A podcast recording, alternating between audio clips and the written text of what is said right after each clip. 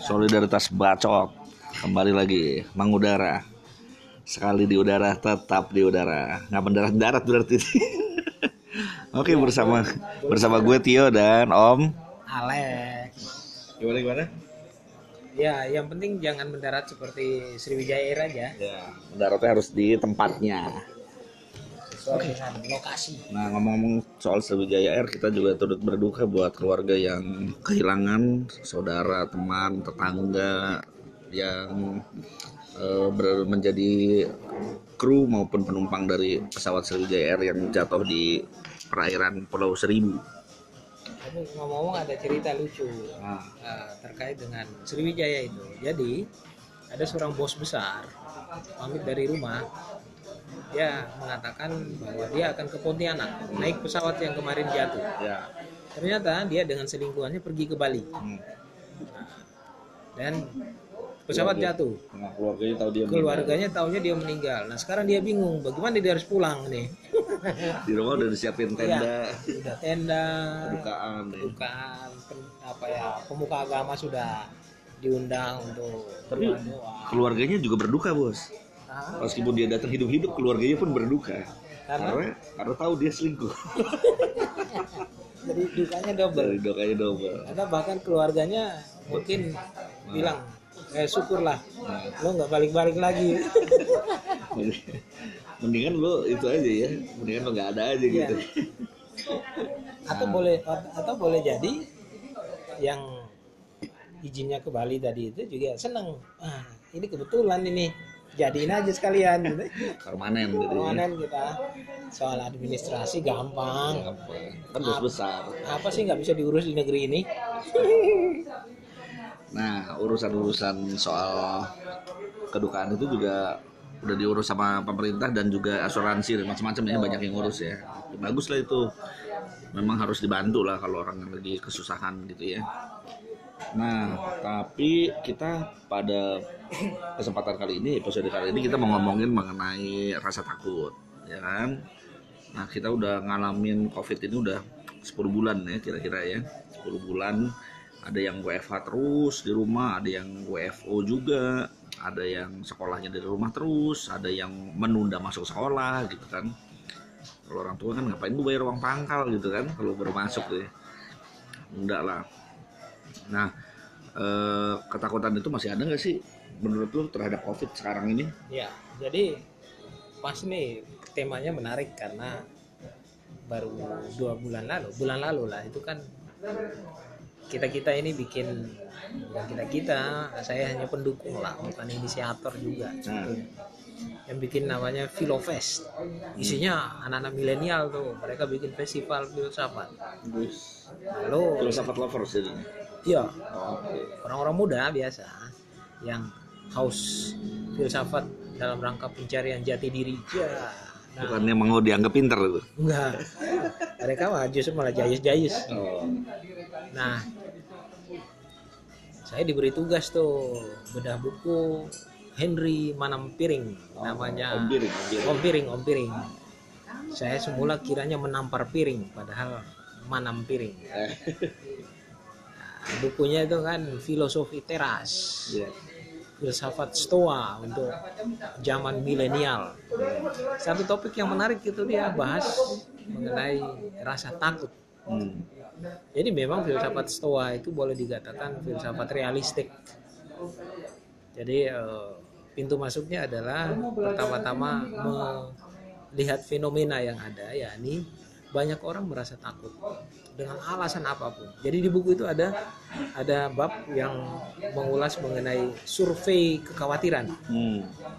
Ada yang takut karena nggak bisa bayar uang sekolah, ada takut karena dikejar-kejar debt kolektor kartu kredit, ada yang takut karena penyakit covid begini, ada yang takut dimarahin bos, ada yang macam-macam lah. depan tidak pasti.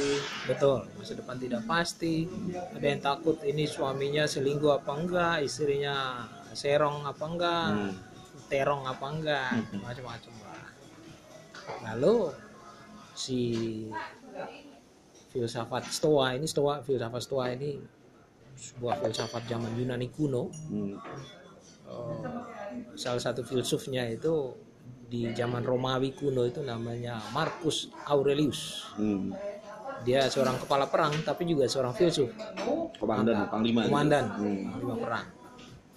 Nah, filsafat Stoa sebetulnya mau mengatakan begini bahwa pengalaman-pengalaman rasa takut itu kan sebetulnya karena eh, persepsi kita terlalu berlebihan Hmm. mengenai satu hal. Jadi semacam kekhawatiran itu sebetulnya disebabkan bukan karena kenyataan mengenai sesuatu, tetapi persepsi kita tentang kenyataan itu. Kita udah mikirin macam-macam gitu. Padahal kenyataannya biasa aja sih. Iya. Ya kayak kayak COVID lah ya. Ya biasa aja sebetulnya COVID itu. Yang sakit ya, Ya, yang banyak sakit yang sembuh. sembuh, banyak yang meninggal ya. Meninggal juga ya sebetulnya biasa aja meninggal kan. Ya meninggal ya meninggal. Hal yang alami gitu ya. Alamiah saja. Sembuh ya ya sudah sembuh. Hmm. Tapi kan kenyataannya adalah banyak orang lalu menjadi panik, takut. Padahal kenyataan mati, hidup, sehat itu ya biasa aja gitu lah. Realistis. Realistik aja gitu lah. Ya memang manusia pasti sakit. Hmm. Ya memang manusia pasti sehat kalau dia berobat. Ya memang manusia pasti mati. Hmm. Ya biasa aja terus. Ya. Apa masalahnya? Ya ada yang matinya covid, Iya, ada yang matinya jantung, matinya jantung, Hmm. ada yang matinya karena kecelakaan. kecelakaan pesawat kayak itu. Semua itu Realita kenyataan hidup, kenyataan ya. realita dan biasa-biasa aja sebetulnya. Tapi sering kali orang menjadi takut dan penyebabnya sebetulnya bukan pada kenyataan itu melainkan persepsi dia atas kenyataan. alias Parno. Iya, gitu kan. betul. Arno lo. Kita bahas Parno nih bukan porno. Nah, juga itu ada yang takut karena porno, ketahuan. takut, takutnya takut ketahuan. Iya, takut ketahuan. Padahal ya porno ya porno aja gitu kan. Biasa aja kali. Gitu, Bro. Jadi rasa takut itu sebetulnya faktornya adalah persepsi kita terhadap kenyataan. Nah kalau gue pernah dengernya itu kan adalah orang takut terhadap sesuatu yang dia nggak tahu gitu ya. Jadinya otaknya berjalan sendiri alias overthinking ya istilah anak sekarang nih overthinking. Nah eh, kalau misalnya kita berusaha mencari tahu berarti kita bisa menghilangkan rasa takut atau gimana menurut lo? Nah, kalau mencari tahu itu kan ada ada dua kemungkinan. Kemungkinan yang pertama adalah kita tahu kenyataannya begitu. Hmm. Kemungkinan yang kedua adalah interpretasi apa, tafsiran seperti apa yang bisa berkembang setelah kita tahu kenyataan itu. Hmm. Jadi sekarang tinggal kita mau fokusnya ke mana? Hmm. Mau fokusnya pada kenyataan itu atau fokusnya pada tafsiran atas kenyataan. Hmm. Nah, hid- orang lebih banyak heboh karena tafsiran. Hmm. Padahal kenyataannya biasa aja tuh. Hmm. Nah kalau begitu berarti kalau gue nih selalu ngebayangin ya emosi dengan rasio itu kan selalu kayak jungkat-jungkit nih. Emosinya tinggi ya berarti rasionya rendah gitu ya. Begitu ketakutan ketakutan itu kan emosi kan salah satu perasaan gitu ya. Perasaannya begitu tinggi jadi rasionya rendah nggak bisa mikir gitu loh. Begitu itu diturunin rasa takutnya itu diturunin atau rasionya dinaikin dia secara otomatis ketakutannya itu juga akan menurun. Nah, betul. Maka kemudian filsafat Stoa itu kan mengatakan bahwa kita hidup harus sesuai dengan alam. Hmm. Apa maksudnya hidup sesuai dengan alam? Atau lebih tepatnya mungkin dalam bahasa yang lebih eh, lebih awamnya bukan keren. kerennya apa Kita hidup sesuai dengan kodrat kita lah. oh. Tapi kan kita nggak tahu kodratnya Nah, bagi filsafat Stoa itu kodrat kita adalah kita punya akal budi, oh. nah, kita punya rasio, kan? Ya sudah, hidup dipakai berdasarkan itu rasio itu. gitu. dipakai itu anugerah Tuhan itu kau Nah, pakai dia. jangan dianggurin aja dalam kepalamu Pakai di otak, gitu kan? Karena memang kita berakal budi, maka pakailah akal budi itu. Nah, sekarang tentu sebuah kritik juga bisa kita sampaikan ke filsafat para filsuf dari Stoa ya atau Stoicisme itu. Apa yang dia maksudkan dengan akal budi itu kan? hmm. Karena misalnya soal tafsiran atas kenyataan itu kan juga sebuah kerja akal budi juga. Hmm. Jadi misalnya saya melihat Tio lalu kemudian saya mempersepsikan Tio Hmm. persepsi saya terhadap Tio itu kan juga sebetulnya kerja akal budi juga Hmm. jadi hidup berdasarkan akal budi itu seperti apa maksudnya? Nah tentu bagi filsafat stoa sebetulnya sederhana saja pemahamannya. Yang pertama adalah salah satu cara kerja akal budi itu adalah membuat distingsi antara kenyataan dan tafsiran. Hmm, ada perbedaan ada gitu ya. perbedaan. Itu juga cara kerja akal budi itu. Hmm. nah membuat perbedaan rasio emosi gitu ya membuat distingsi Mengenali itu jadi. betul mengenalinya. Nah, kemudian setelah membuat pembedaan seperti itu, yang berikutnya adalah sekarang kita mau hidup dengan akal budi kita atau hidup dengan emosi kita misalnya kan? Kita mau hidup berdasarkan kenyataan yang kita kenali dengan akal budi kita atau kita mau hidup berdasarkan persepsi kita terhadap akal budi. Hmm. Nah, ini lagi-lagi kan soal pilihan. Hmm. Tapi kan kadang tidak terkendali gitu bos. Ya, maka memang dalam situasi yang kayak begini-begini itu refleksi diri menjadi penting gitu. Oh. Berpikir, Hmm. berpikir dalam arti apa ya? Bukan overthinking yang serem-serem itu. Nah, enggak lah. Overthinking yang serem-serem itu mah dia yang kayak itu semacam halusinasi sih itu kalau Nah, overthinking gitu ya. Padahal kenyataannya ya enggak, enggak. jadi harus mikir seperti apa ya tuh? Nah, ini pertanyaan menarik nih. Langsung Mikir nih obatnya nih obatnya. Asik. Mikir yang seperti apa? Yang pertama adalah tentu kita bisa me- seperti yang saya katakan tadi kan ada ada berbagai macam eh, peristiwa dalam hidup sehari-hari. Ada berbagai macam kenyataan dalam hidup sehari-hari. Lalu kita mikirnya terhadap peristiwa itu sekarang tentu kita mengambil sikap tertentu. Sikapnya itu adalah ya kita lihat baik-baik peristiwa itu lihat dalam arti kita mencoba untuk mengenali secara lebih mendalam peristiwa itu nah mengenalinya dengan cara seperti tadi langkah pertama adalah kita buat distingsi aja dulu oh kenyataannya begini Tafsiran. tafsirannya itu begini. kayak begini nah sering kali kan orang nggak melakukan kayak begitu Hmm. orang lebih cenderung reaktif atas peristiwa tertentu Kalau berita itu realita atau tafsir? Nah, itu kalau ngomong soal berita di apalagi Kan harusnya fakta toh, mereka memberitakan fakta harusnya kan gitu toh. Dan diulang-ulang lagi.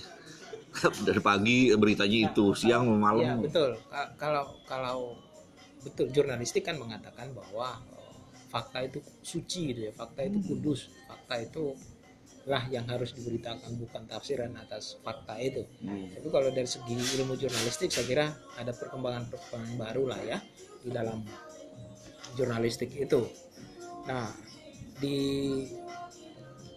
era sekarang ketika kita dibanjiri dengan berbagai macam informasi melalui media sosial atau media mainstream dan seterusnya, maka kemudian antara kenyataan dan tafsiran itu campur aduk gitu bedanya menjadi sangat tipis gitu kan Hmm. bahkan nggak ada bahkan kelihatan tidak ada perbedaan sama sekali Hmm. karena apalagi informasi yang masuk itu dalam hitungan dalam satu detik itu kita bisa mendapatkan informasi Banyak. ribuan sekali ya kita nggak punya kesempatan untuk bisa memilah-milah Hmm. informasi-informasi itu secara jernih maka kembali ke pertanyaan tadi apakah oh, Berita yang itu. di berita itu fakta atau konstruksi atas fakta, tafsiran Hmm. atas fakta. Nah, persis di situlah relevannya menjadi manusia stoik di hadapan Hmm. informasi begitu. Yang paling tidak ambil diri tenang dulu.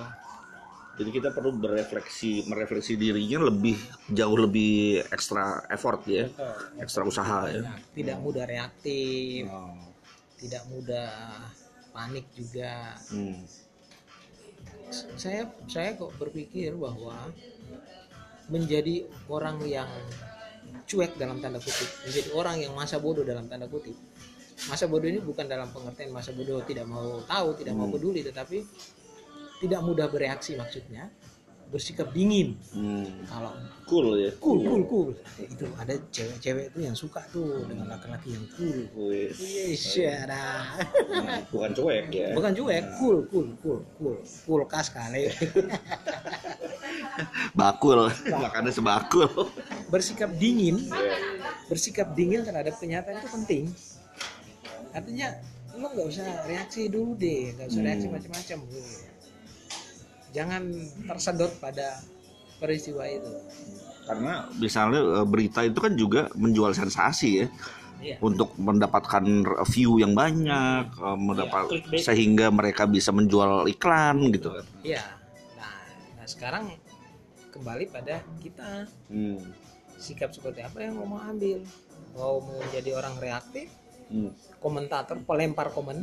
Ya. pelempar komentator penguncah Penguncal itu Penguncal. apa tuh artinya apa tuh? Pokoknya itu sedikit-sedikit dikomenin, sedikit-sedikit Oh. dikomenin. Penguncal namanya. Penguncal, diuncal. Bahasa baru tuh. Bahasa Jawa jangan-jangan. Jawa. Diuncal. Padahal dia bukan orang Jawa, istrinya yang Jawa. Gua rayu istri gua pakai bahasa Jawa tahu. Jadi oke. diuncal gitu. Komentar itu diuncal, dilempar gitu. Oh. Mudah sekali gitu. Kayak itu apa? Air muncrat gitu. Oh, Ya, ya, ya. oke. Sedikit-sedikit muncrat, sedikit-sedikit muncrat. Kreatif gitu ya. Ya, Kita jadi hmm, jangan mudah berkomentar lah. hmm, menahan diri. Nahan diri, betul. Pengendalian diri penting. Di tengah Makasih ya Agim sudah mengingatkan kita untuk mengendalikan diri. ya kan intinya pengendalian diri kata beliau kan gitu. pengendalian diri. Nah, dalam pengendalian diri itu kan juga salah satu bentuk pengendalian diri itu kan adalah terhadap berbagai macam informasi, terhadap fenomena COVID dan seterusnya. Nggak perlu panik juga, biasa aja. Hmm. Dunia ini begini kok. Dunia ini pasti ada sakitnya, dunia ini pasti ada penyakitnya pasti ada. Hmm. Realita kembali ke itu kesadaran bahwa itu adalah realita gitu ya. Kenyataannya memang begitu. Nggak bisa kita hidup selamanya juga nggak bisa ya. Orang panik karena hidup dalam ideal-ideal yang utopis, yang yang kayak semuanya Dibuat sendiri kan itu? sempurna, kan dibuat sendiri aja itu. Nah, kenyataannya nggak begitu. kita harus sehat, harus eh, makmur, harus sejahtera gitu ya. Padahal itu tipuan saja. Ut- utopis gitu ya. Iya, utopis. Kenyataannya biasa aja. Jadi tapi berharap boleh dong, berharap selalu sehat, berharap duit selalu ada, selalu cukup, iya, tapi mau keluar jangan- negeri tapi- ada, iya. mau beli mobil ada. Gitu. Tapi jangan juga terlalu obsesi terhadap apa yang diharapkan. Ah, Karena sering kali yang jadi soal adalah obsesi terhadap hal yang diharapkan itu berlebihan. Obsesi terhadap hal yang diharapkan itu berlebihan. hmm. Akhirnya orang hidup di dalam utopia utopia gitu ya. Hmm. Itu juga adalah tafsir atas hidup yang Iya, dia betul. artikan sendiri betul, gitu ya. betul. Nah, kalau memang kalau kalau saya sih misalnya begini, kenyataannya adalah bahwa tubuh saya itu membutuhkan. Nah, ini menarik nih, Hmm. stoa itu ya. Stoa, stoa. Sekali lagi saya buat ilustrasi dalam soal makan. Kita makan untuk hidup atau hidup untuk makan? Hmm. Makan untuk hidup. Ya, stoa akan mengatakan makan untuk hidup. Hmm. Tapi dalam dunia sekarang, kapitalisme dan seterusnya itu mengatakan membuat mengubahnya menjadi hidup untuk makan. Dengan berbagai macam kuliner, Betul. makan cuy gitu kan. Padahal enggak, enggak, enggak juga bahwa saya kalau makan, kalau saya makan untuk hidup, ya sudah. Singkong rebus dan kangkung lalu sambal, Hmm. ikan itu sudah memenuhi Hmm. kebutuhan saya untuk hidup hari ini. Oke. Enggak perlu yang aneh-aneh gitu kan? Jadi ada batas minimalnya. Betul. Kita juga nggak harus maksimal mungkin gitu ya. Bukan all you can eat gitu ya. Jadi ya memang kita makan untuk hidup. Tapi boleh dong sekali makan di buffet yang all you can eat. Ya, kondangan ngantri-ngantri makannya. Ya setelah itu sakit gula. Oke. Jadi bukan itu tujuannya, tapi makan itu buat eh, kecukupan gizi Iya, gitu ya. ya, kita makan untuk hidup, makan untuk sehat. Bukan setelah makan lalu sakit. sakit. gitu. Nah, yang setelah makan sakit itu artinya dia hidup untuk makan. Bukan Ada yang setelah makan tidak sakit bos, karena mak minum Lipitor dulu, baru Oh, makan iya. yang berat-berat. itu juga sama aja sih sebetulnya dia dia cuma memanipulasi apa Tubuhnya. ya. tubuhnya aja gitu kan. Jadi dia hidup di dalam kondi- kendali Hmm. atau semangat makan untuk ya hidup untuk makan bukan makan untuk hidup Hmm. jadi Nah. orang yang punya punya apa waktu atau orang yang punya kemampuan bukan waktu orang yang punya kemampuan untuk cool tadi Hmm. dia akan mengambil dan menjalankan prinsip makan untuk hidup. Hmm. bukan hidup untuk makan. Dan dia juga nggak menjadi orang yang apa oh kayak gengsian gitu ya. Makan di pinggir jalan Hmm. ya udah makan aja di pinggir jalan. Biasa aja gitu kan. Kalau di channelnya Crazy Rich Surabayan, sore itu dia mengomentari orang yang makan di mall kan. Nah, Dia bilang "Eh, saya apa eh, makannya di pinggir jalan gitu. Tapi habis itu dari ngesorot dia mukanya, terus geser kameranya di luar ada mobil sport. itu sih bangke banget tuh. itu itu ngejek gitu Ngejek. Makanya biasa aja mau mau mobilnya mau mobil sport gila yang miliaran gitu kan. itu jadi, jadi hidup sesuai dengan kehendak alam ya kehendak alamnya seperti apa tadi ya. Mak hidup makan untuk hidup. Ini filsafat nih. Kalau rohani kehendak Allah gitu. makan untuk hidup. Kenyataan tidak seheboh tafsiran. Ya. Ya, begitu aja. Covid ya kita jalankan protokol kesehatan. Biasa ya. Nggak usah panik juga gitu ya. Ada yang sakit mati ya itu biasa. Itu biasa Tapi jadi kesannya kayak orang apa ya? masa bodoh nggak punya perasaan betul gitu. betul tapi daripada lu terjebak di dalam perasaan yang sebetulnya membuat lu tambah sakit Hmm.